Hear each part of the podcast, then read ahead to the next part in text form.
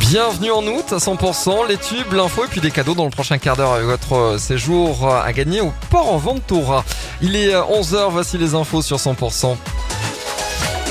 Les tubes et l'info 100% On retrouve Cécile Gabot. Bonjour Cécile.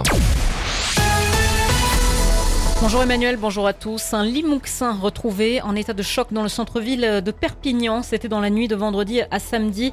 Le jeune homme a été conduit à l'hôpital. Il aurait été retrouvé près d'une discothèque par un portier. Ce jeune de 18 ans aurait été victime d'une agression dans un appartement du centre de Perpignan, donc non loin de cette boîte de nuit. Le jeune au doigt a déposé plainte pour viol.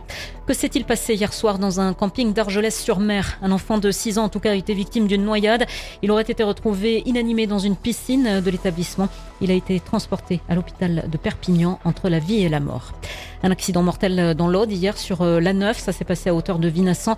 Euh, c'est un motard qui a perdu la vie, un homme âgé d'une trentaine d'années après avoir été éjecté euh, de son deux roues. La circulation a été impactée dans les deux sens. C'est un bilan un peu décevant. La fréquentation touristique était en baisse pour ce mois de juillet sur le secteur de l'hôtellerie dans le département des Pyrénées-Orientales, entre moins 10 et moins 40% en fonction des endroits et de la gamme des hôtels. Dans ce département, ce sont les établissements les plus éloignés du littoral qui en souffrent le plus. Un nouveau circuit en petit train pour découvrir Béziers cet été d'environ une heure. Il permet d'observer une dizaine de fresques et quelques monuments historiques de la plus vieille ville de France. Et ce sont de jeunes saisonniers qui pilotent le nouveau parcours.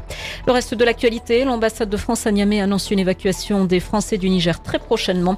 Après le coup d'état de militaires putschistes au Niger contre le président Mohamed Bazoum, des milliers de personnes se sont rassemblées devant l'ambassade française pour scander des slogans contre la France. Ça va faire mal au portefeuille. Le tarif régulé de l'électricité augmente de 10% à partir d'aujourd'hui. Une première étape vers la sortie progressive du bouclier tarifaire voulu par le gouvernement pour alléger la charge sur les finances publiques. Et puis la fin aujourd'hui de l'impression systématique du ticket de caisse en papier.